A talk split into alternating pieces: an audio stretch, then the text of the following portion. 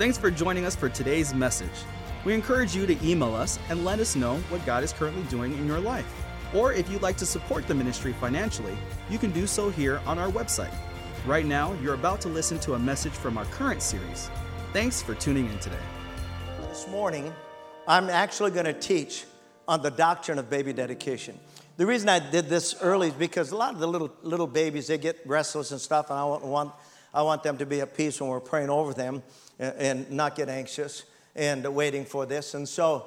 Uh, I'm going to teach on baby dedication. Why? Is, a lot of times I'll do a little five minute thing before we do it, but I really wanted to get into the scriptures so that you can have an understanding. Remember, we're doing a series on Know What You Believe. How many here, raise your hand if you were sprinkled as a baby? Raise your hand. Just as curious. See, a lot of us were. And in fact, my mama told me that if we didn't get our children uh, baptized, that they they were going to miss heaven, they were going to hell. And uh, the only frustrating thing about that is it creates fear inside of you rather than faith.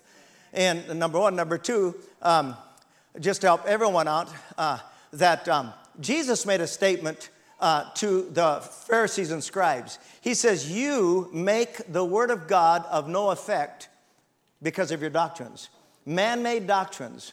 And that's what baby, water, uh, baby baptism is a man made doctrine. It's not biblic, a biblical doctrine. And so, therefore, we shouldn't practice something that's not biblical. And everybody say amen to that? That's not going to hurt anybody uh, at all. But I'm just, we want to grow in grace and truth. Can I have an amen? And so, this is what we're going to do this morning. Uh, you open your Bibles to Luke, the second chapter. Now, when you turn to Luke 2, I just want to simply quote 2 Timothy 2.15. If you have that on the screen, put that on there. Do you have 2 Timothy 2.15? It says, study to show yourself approved unto God. Study to show yourself approved unto God, a workman that needeth not to be ashamed, rightly dividing the word of truth. And I've told people through the years that if you can rightly divide the word of truth, you can wrongly divide the word of truth. And that's not what you want to do. You, uh, and when people come up and ask you, you, you, you mean you, like you dunk people? What is that all about? And we taught on water baptism last week, but now we're talking about baby dedication. I mean, you don't, you don't baptize your babies? Yeah, we, well, there's a different word. We dedicate them. We'll look at that uh, as we go on this morning. Now, just to help everyone, because I want you to be, I want you to be confident what you believe. The actual phrase baby dedication is not found in Scripture. That phrase is not found in the scripture. However, as we study the scriptures from the Old Testament New Testament, we see that it is practiced uh, beginning actually with Abraham. The children of Israel were, were circumcised uh, uh, in their flesh during this ceremonial act of dedication. That the children of Israel were actually being dedicated to the Lord, and it came through circumcision. Listen, God marking his people as their own.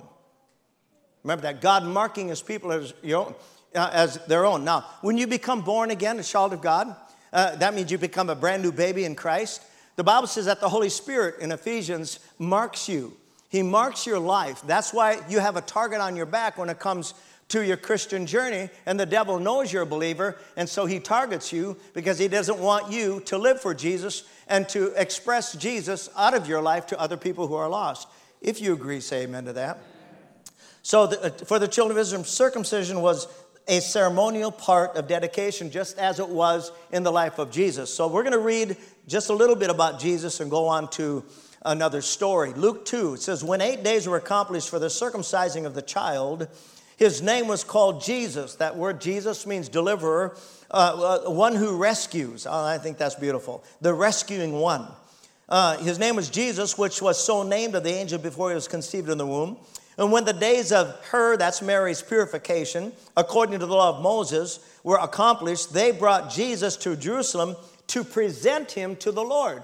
Now, again, I'm just telling you what the Bible says. I'm not trying to make anything say anything than what the truth is. The word present, it says they, uh, they presented him to the Lord. The word present in the Greek means to stand beside, listen to this, to, to exhibit or put on display, to be at hand, to aid, assist, provide for, and to show. So when they, what does that say? When they presented Jesus to God in the temple, God knew that Jesus would need a spiritual example of uh, in front of him to follow as he grew up. That's what qualified Mary and Joseph. They were serious about their commitment to God. Amen Would you all agree that your children need something to follow? If, it's, if there's going to be God likeness in their life, there's going to be God like there has to be God likeness coming out of your life because as we see in the scriptures, they're just going to be uh, what you present to them. So they, Jesus, even Jesus, needed a godly character coming from both his mother and father. That's why when we talk about baby dedication, we say it's more for the parent than it is for the child. And it really is as we go on here. Now, if you would turn to 1 Samuel 1, 1 Samuel, the first chapter. And we're going to look at that. We've talked about Hannah through the years, but we've never really stopped to read the story. And so I wanted to do that this morning to inspire you. How, how many want to grow in grace and truth? You want to. So therefore, you have to be willing to set aside things that you may have learned that were not biblically sound. I'm just telling you the way it is. I, and now, if you can find anything biblical uh, sound regarding, you know, uh, baby uh, baptism, then uh, then you come to me with that, but you won't find it because there's not one thing in the Bible about it. Doesn't hurt, but, it, but, it's not, but it's not biblically sound. Okay.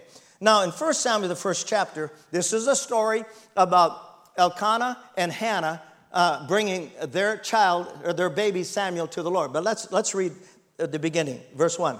There was a certain man from Ramathaim, a Zophite, from the hill country of Ephraim. That word means Bethlehem, it means fruitful, okay? Whose name was Elkanah, or Elkanah, whoever you want to say. And that, his name means strength of God. And he was the son of Jeroham. Verse 2 He had two wives. One was called Hannah, and the other Peninnah. Peninnah had children, but Hannah had none.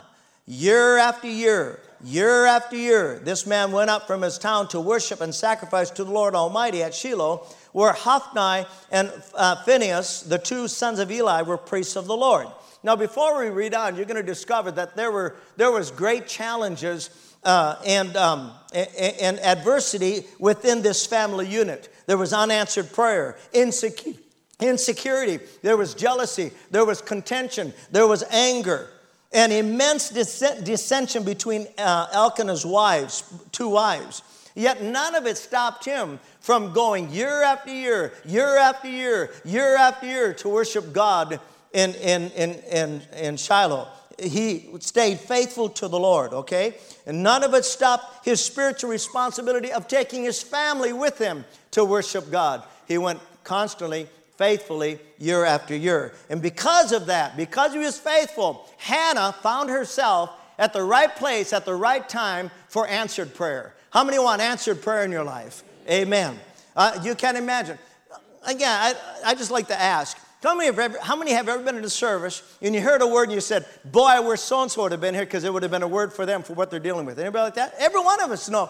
And I know we're supposed to open up to our own hearts and receive it for ourselves, but we do know that. There are people going through certain trials and tribulations, and if they'd have just been here to hear that message, it would have helped them and encouraged them. Verse 4 Whenever the day came for Elkanah or Elkanah to sacrifice, he would give portions of the meat to his wife uh, uh, Peninnah and to all her sons and daughters. But watch this. But to Hannah, he gave a double portion because he loved her, because he loved her. So, right there, you can see the contention once again. And I don't think he loved her any more than he loved um, uh, Peninnah. I don't think, but his love for her was expressed uh, uh, out of his empathy for what she was dealing with in her life and that he could see the contention, he could see the fighting, he could see the mockery, he could see things going on between the both of them. And so he had such a compassion for her that she was not able to bear children. But this last phrase I'm going to read to you it says, The Lord closed her womb. Uh, Fred Price said this many years ago, and I thought it was a powerful statement. He said, There are things in the Bible that are truly stated, but they're not statements of truth. For instance, I'll give you one Job. The Lord giveth and the Lord taketh away. Now we know that's not true. Because if the Lord taketh away, you and I wouldn't have much today. Work with me. Right? I mean, it's just the way it is. I tell people all the time it took Noah 120 years to build the ark. It takes it, your whole Christian journey, if you live to be 120, it's a journey of growth. It's a journey uh, uh, of, uh, of endeavoring to grow in God so you become more like Him in your life. But it is a lifetime journey. And in that lifetime journey. You're going to make mistakes. You're going to trip and fall. You're going to do things, you know, that you're not proud of. But praise God, when we repent and get back with God, God is there to love us and to guide us. And everybody say amen to that. So truly, this was truly stated, but it wasn't a cha- statement of truth. Why? Because the Lord is not the withholder of life, He's the giver of life. He's not the withholder of life, He's the giver of life. John 10 10, Jesus says, I am come that you might have life and have it more abundantly. But before he said that, he said, The thief comes uh, uh, not but for to steal, kill, and destroy. Amen? amen. I said, Amen. amen. Say it again, Amen. amen. That we need to understand who our God is. Praise the Lord. He's faithful. Hebrews 13 8 says, Jesus Christ the same yesterday, today, and forever. What does that mean? His ministry never changed from the Old Testament to the New Testament. He's always been a giver of life. He's always wanted to bless his people exceedingly above all that which they could ask or think. Let's go on, verse 6. Uh, now, her rival kept provoking her in order to irritate her. This went on year after year, and whenever Hannah went up to the house of the Lord, her, her rival, that was her, the other woman, provoked her, that word means vexed her, till she wept and would not eat. I want to read the message Bible to you, if I may. Her rival wife taunted her cruel, cruelty, yeah, cruelly, rubbing it in and never letting her forget that God had not given her children. This went on year after year. Every time she went to the sanctuary of God, she could expect to be taunted. I mean, does that sound like the devil or what? Hannah was what reduced to tears and she even lost her appetite. Her husband Elkanah said, Oh, Hannah, why are you crying? Why aren't you eating? And why are you so upset? Oh, God, aren't us men knuckleheads?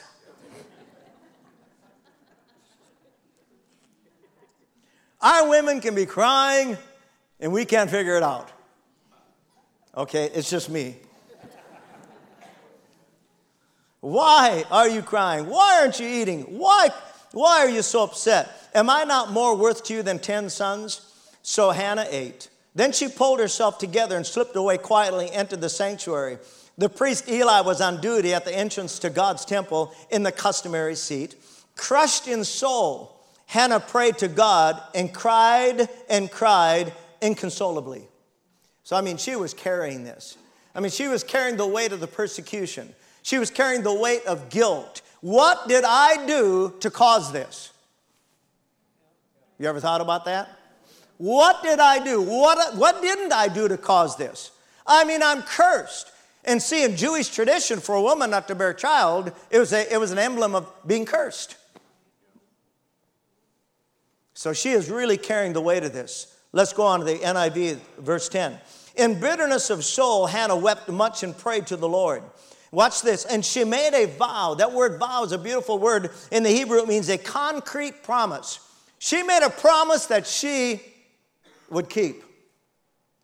She made a promise that she would keep.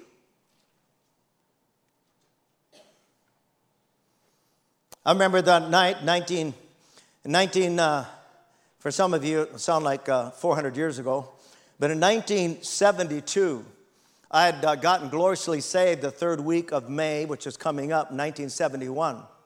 And uh, I mean, I, I mean, God so gloriously saved me. But of course, being a, new Christian, I had really a challenge, a hard time giving up, um, uh, giving up uh, um, drugs.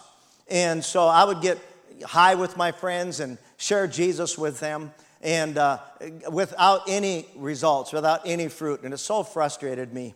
And um, and so I was driving down the road one day, and in my 1968 Camaro, I remember exactly where I, I know exactly where I was, and I said, Lord, and I, I was talking to God out, out of my mouth in frustration. I said, Lord, I'm witnessing my friends, and they, they just don't listen to me. And why, Lord? And he spoke to me as audibly as I'm speaking to you in my heart. He said, and he said it this way, very firm. He says, Because you're just like them. You can't expect the world to see the light when you're living in their dark world. It's impossible. And so that was in, I believe, June of that summer. Now I found myself in Indianapolis, Indiana on the December 31st, 1972, just 24 hours before entering a new year of 73. And I had left my precious wife and my six month old daughter, which was Amy, and our first girl, and I'm going on the road uh, driving uh, truck for Mayflower. And I got beside my, I got on my knees and, uh, on the side of the bed, and I cried out to God. I was weeping, and I said, God, I'm so sick and tired of being sick and tired.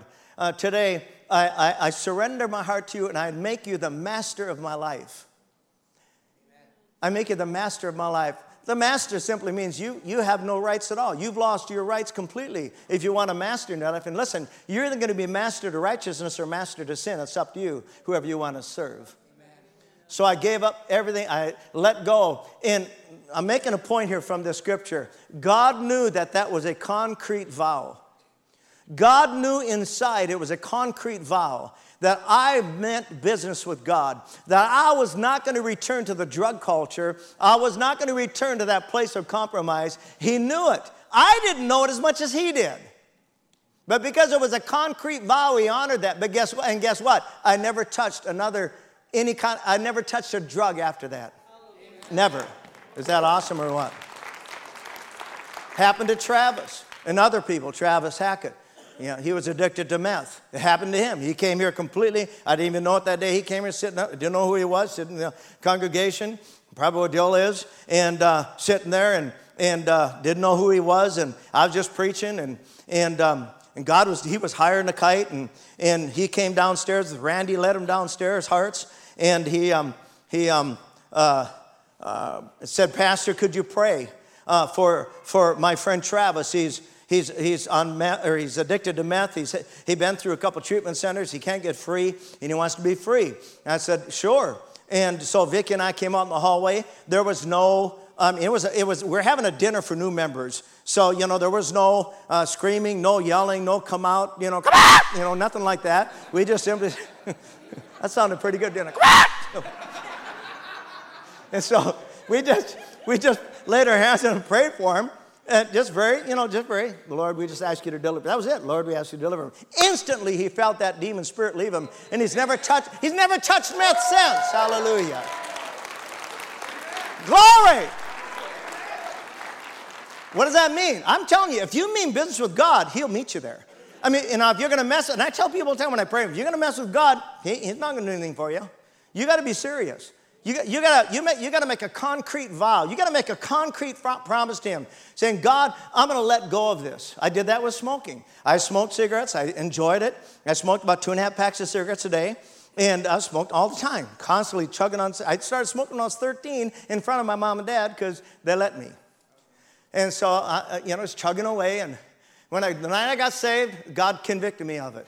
But it, it, took me time to get free from it. So one day I was so tired of go, go, throwing cigarettes out the window and then go, turn around on the road trying to find them in the grass.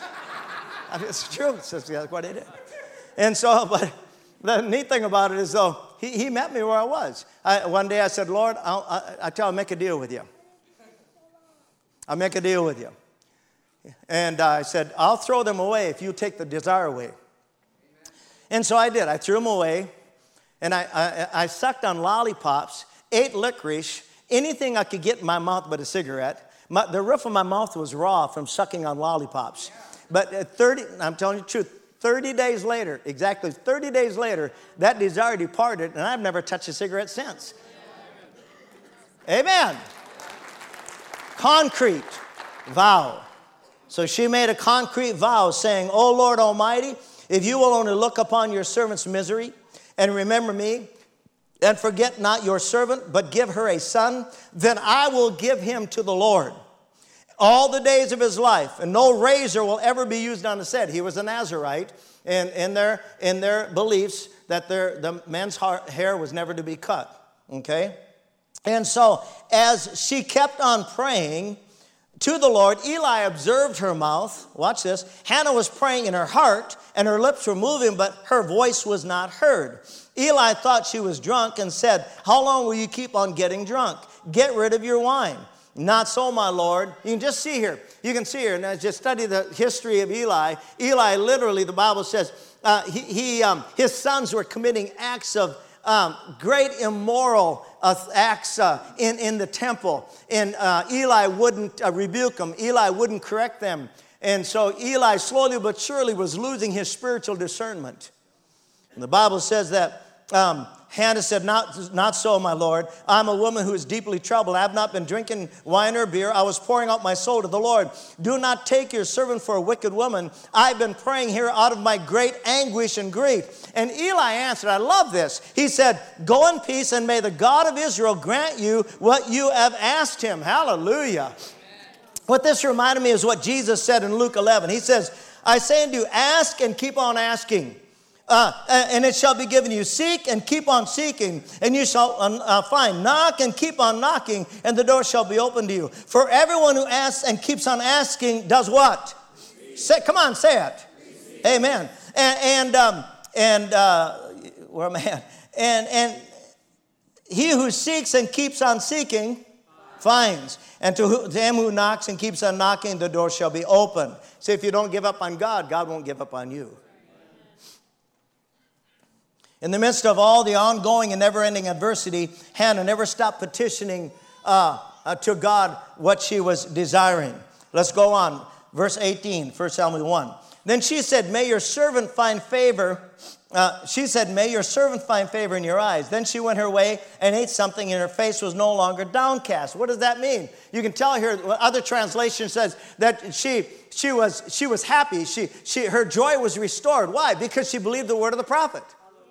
She believed the word of the prophet. She believed that what Eli, Eli said was, was uh, uh, hers. And so she left with great expectation. Early the next morning, they rose and they worshiped before the Lord and went back to their home at Ramah, uh, just by Tulsa, Oklahoma. No, I'm just kidding. Uh, Elkanah lay with Hannah, his wife, and the Lord remembered her. So, in the course of time, or nine months later, Hannah conceived and gave birth to a son. She named him Samuel, which means God heard. Beautiful. God heard and saying, Because I asked the Lord for him. When the man Elkanah, or Elkanah, went up with all his family to offer the annual sacrifice of the Lord and to fulfill his vow. What was his vow? His vow was this uh, of remaining faithful to God no matter how long it takes. Remain faithful to God no matter how long it takes. I said, remain faithful to God no matter how long it takes. It's important that you understand this. But I'm just going to tell you the way it is. God's timetable is not yours. And there's so many things that we don't understand, so many, what we have to endure hardness as good soldiers. Can I have an amen? Just because you can go to McDonald's and get a burger and, well, it used to be a minute, now it takes five. But anyway, God, God isn't that way regarding, regarding um, his promises. You have to stand and endure. Hannah did not go, she said to her husband, after the boy is weaned, I will take him and present him before the Lord, and he will live there always. So she's confirming and honoring uh, the oath that she made. Do what seems best to you, Elkanah, her husband told her. Stay here until you have weaned him. Only may the Lord make good his word. Or, Lord, may you honor. May you honor your word so that your divine will comes to pass in little Samuel's life. So after he was weaned, she took the boy with her, young as he was, along with a three year old bull, an ephah of flour, and a skin of wine, and brought him, didn't send him, brought him, didn't send him, brought him. I know it doesn't happen here, but in so many churches, parents drop their kids off. And they're expecting them to follow the Lord when mom and dad aren't. Amen. So the Bible says, um, uh, uh, they went to the house of the Lord at, Shiloh. When they had slaughtered the bull, they brought the boy to Eli. And she said to him, As surely as, the, as you live, my Lord, I am the woman who stood be, here beside you praying to the Lord. I prayed for this child, and the Lord has granted me what I asked of him. So now I give him to the Lord for the whole for, the, for his whole life he will be given over to the Lord. And he, that Samuel, worshiped the Lord there. Now, Hannah was saying, Lord, you kept your word. Now it's, now it's time for me to keep mine. Isn't that beautiful? Think about that. Two To the street, think about this, parents. Two to three years old, she weans her child and takes him to the temple and leaves him there. Leaves him there under the leadership of a dysfunctional priesthood. And yet God's hand was upon him. In fact, you know the story. It wasn't long, that wasn't long that God was beginning to speak to him to prophetically declare the will of God, not only for uh, regarding Eli and his sons, but also regarding Israel and their future. So God used him right away. One more thing. I'm sure little Samuel, every Sabbath, he expectantly looked for mom and dad. That they would come and take the lead in their worship of God and their service to God. Would y'all agree? Every Sabbath, I'm sure, he's looking for mom and dad who are coming to take the lead. You know, sometimes it gets sad. I mean, I do. I'm just, I'm trying to help you grow. I'm trying to help you uh, to, to, to learn and to grow and to exemplify your love for God. But a lot of times I get so grieved because in the altar, all I see is women. Not that I'm grieved that the women are up here, I'm grieved that the men aren't up here. I'm grieved because when I look out, there's guys, there, I mean, people worshiping guys, there's, there's guys like this, and their children are around them. Remember when Satan attacks your life, he's after your seed. And you're the only one that can show him the way, mom and dad. But dads, it, belongs, it, be, it begins with you. You have a spiritual responsibility to your children to exemplify your love and your love for God and your worship of God and your service to God. I'm sorry, but you do. And if you want them to be as dead as you are, just keep carrying that on. But if you want them to be passionate for God so they can avoid the pain and the stupid mistakes that you and I have made, well, then it's time to express your love for God openly and unashamedly. That was a good place to clap.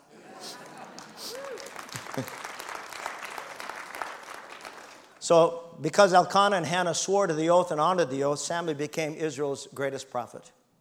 Amen. So, isn't that what you want for your kids? For them to be anointed of God so that not only do they carry out His plans and purposes, but they become very blessed and successful in life.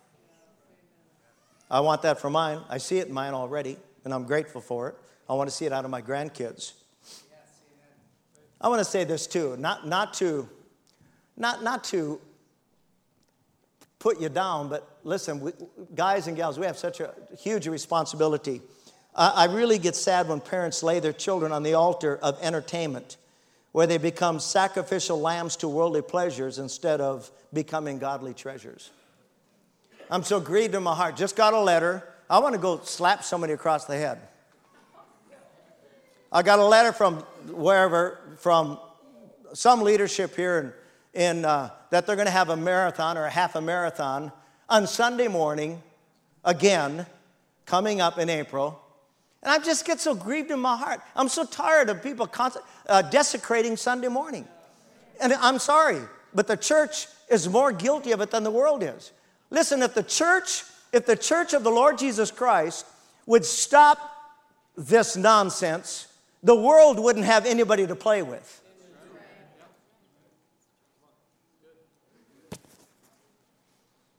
I mean, it's just sad. Every Sunday morning now, softball, baseball, soccer, seven stinking days a week, including Sunday morning. Think it's so grieved in my heart. So, why Christians don't rise up and say, This is enough? Because when you devalue the worship of God and value the entertainment of men, uh, I'm telling you, your children will follow what you guide them towards. And if that's what you want, then so be it. But I wish people would just rise up and have some backbone and stop this nonsense. That went over really big, but let's go on. Praise the Lord. Psalms 127, look at this. We're going to target this and we're going to be winding this up and pray for you unless the Lord builds a house. So, who needs to build your house? Oh, thank you. Unless the Lord builds the house. See, every one of us are building homes. We get married, we, you know, we fall in love, we get married, we uh, start having children, we're building houses, we're building our families, we're building our homes. But unless the Lord builds the house, look what he says. The work of the builders is useless. It's not going to profit anything uh, godlike. Unless the Lord protects a city, guarding it with sentries will be no good. Well, what's a city made up of? A city is made up of families. Would you all agree? If there was ever a time we need to pay for America, it's today. America is slowly but surely sliding away from God. And there's, listen, they've done all the studies. There's never been a nation, all the nations that have ever fallen, have never fallen because of the political uh, um, atmosphere or because of the economic atmosphere. It's always been about the spiritual atmosphere. Always. And we already see the spiritual atmosphere. When you got 90% of the soccer players on Sunday morning are uh, uh, men and women who declare their faith in God, yet don't display it. Because if they did, they wouldn't be out there. They'd be at the altars worshiping God. I'm just saying, I'm sorry. I'm sorry if I sound so old and so square. But, you know, you're either, you're, your culture is either going to get in you or you need to get in the culture and change it in Jesus' name. I know we say amen, but there's another thing. Oh, yeah, but you don't understand. My kids cry when they can't go to soccer on Sunday morning. Well, let them cry. I, I didn't have any in my notes. I'm sorry. I'll just, you know, we can bleep that out. Children are a gift. Unless the Lord protects a city, guarding it with essentials will, will do no good. Children are a gift from the Lord, they are a reward from Him. Children born to a young man are like sharp arrows in a warrior's hands. How happy is the man whose quiver is full of them? He will not be put to shame when he confronts his accusers at the city gates. God says, children born are like sharp arrows in the hand of a warrior. Very interesting. Have you ever thought about this? Arrows are absolutely no threat to a man who's never picked up a bow. Try to throw one. It'll go a little ways, won't go, it, won't, it won't hit its target. It won't do what it was meant to, be, meant to do. But when you put a, a, you put a bow into the hands of a skilled warrior, Wherever he points that arrow, because he's practiced and he's pra- listen to me, because he's practiced and he's practiced and he's practiced, that arrow will eventually hit the target. So you are the archer that determines the destiny of that arrow. And the more you walk with God, the more you worship Him, the more you serve Him, you become skilled in directing your children to the target of God's perfect will. That's what he's saying. So, unless the Lord builds a house, why do we have 50% of marriages in both now the world and the church failing? Because people aren't letting God build their house.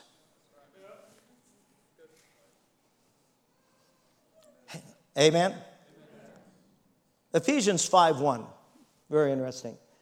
In the Amplified, it begins with one word, therefore. And Brother Hagin told us years ago that when you see the word therefore, you need, you need to see what it's there for. so when Paul said, therefore, we need to find out what his thoughts were preceding that, which we go to Ephesians 4, verse 29. Don't use foul or abusive language.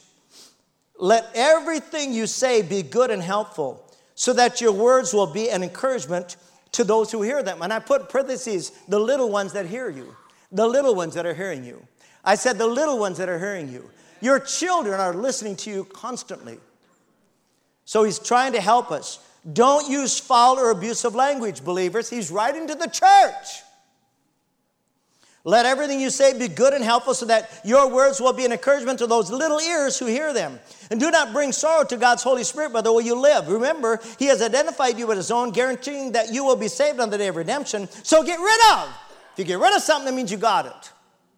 Get rid of all bitterness, anger, rage, harsh words, slander, as well as well of all types of evil behavior. Instead, be kind to each other, tenderhearted, forgiving one another, just as God through Christ has forgiven you. Now listen to this. Whether we like it or not, our children will imitate the natural side of our lives more than the spiritual side. Why? It's because it's the side they see more of.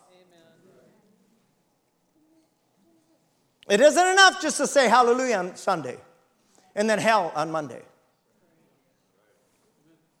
Because they're listening. That's why baby dedication is more for the parents than it is for the child. Because when you're coming to God and you're dedicating, you're, you're making a concrete promise to Him that come hell or high water, you are not going to display anything but God likeness to those children so that they can avoid the pain and the sorrow that you and I have had to face because of that very thing. I went through a horrific childhood. And I don't blame. I love my dad. I was with my dad when he died. I wasn't with mama, but my sister was with her when she passed. And I love my mom and dad very well, very much. And um, Yet, because dad was a severe alcoholic, he wasn't there when I really did need him. So, listen to me, listen to me, listen. It was never God's will that I suffered the way I did. Never God's will. But nonetheless, it did happen. But it didn't have to happen. I could have had a different life. I could have had a different childhood. Mine could have been better. And I know everyone in here, including my own kids, probably say their childhood could have been better. Know, I'm just saying, I mean, it could, you know, could, could have been, because they're, listen, as parents, there's things that we do we don't see we did them, but our kids know we did them.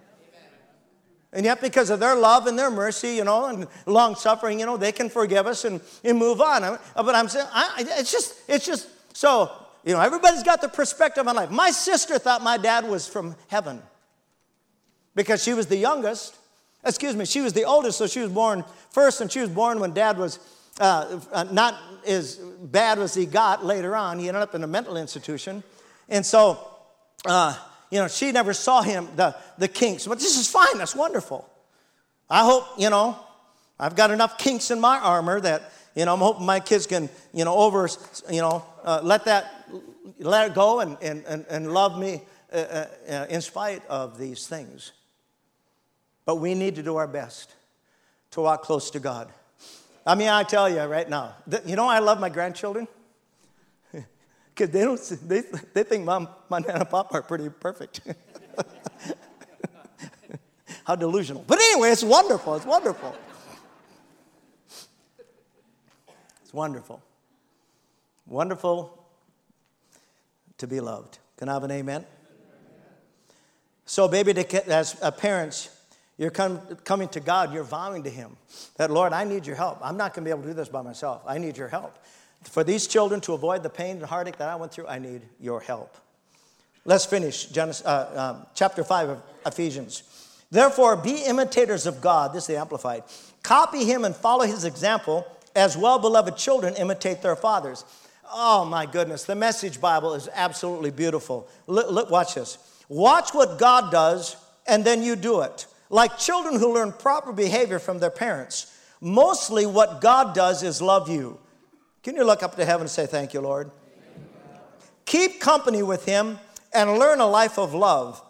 Observe how Christ loved us. His love was not cautious, but extra- extravagant. He didn't love in order to get something from us, but to give everything of Himself to us. Love like that. Oh man, that's ah, it says it all. That says it all. Because I'm running out of time, I won't do this, but I want you to write down Matthew 18, verse 1 through 6, and I want you to read out of the Amplified. But I've shared this a little bit on Sunday. There are four divine virtues that are, that are inherent in every baby born. Everyone that was up here, every one of these precious babies have these four divine virtues. Number one, it's, um, I'll, I'll read them in order. Uh, trusting, lowly, loving, and forgiving. Trusting, lowly, loving, and forgiving. Those, those are inherent in every baby in everyone. That, that's why Jesus says, for such, for of such is the kingdom of, of heaven. Children, they're full of life. They trust. They're humble. They're full of love. And wow, do they forgive. Without even a question. And you're the only one that can either build a foundation and, uh, or build upon, uh, um, blocks upon those you can build those up and strengthen them, or you can tear them down. And we just do it with that, the inconsistency of do as I say, not as I do. So it's how important those precious virtues are. They, they all have them. And it breaks our hearts when we observe and witness that they stop trusting. They're, they, they begin to be prideful. They don't listen anymore. Why? Because they've seen so much inconsistency in our lives that they're confused. Proverbs 4. My child, pay attention to what I say. Listen carefully to my words. Remember, Solomon was the wisest man ever, ever, ever. There's not ever been one as wise as he to this day, except for Jesus. And Solomon said, Pay attention, my son. Pay attention to what I say. Listen carefully to my words. Don't lose sight of them. Let them penetrate deep into your heart. Stop. What if his words are negative? What if his words are critical? full of bitterness, envy, jealousy, strife, dissension, backbiting. What, what if those were the kinds of expressions that that father was giving out? Would those things grow in that child's heart? Of course they would. Pay attention to what I say. Listen carefully to my words. Don't lose sight of them. Let them penetrate deep into your heart, for they bring life to those who find them and healing to their whole body. Guard your heart above all else, for it determines the course of your life. Again, for someone to live, someone has to die. The Apostle Paul said that in 2 Corinthians, the fourth chapter. He says, he says, um, Death works in me, but life in you. So, for your children to live, you have to give up your pride, your personal expressions that, that um, you have outside the boundaries of God's Word. You have to let go of um, things where you, where you walk in forgiveness.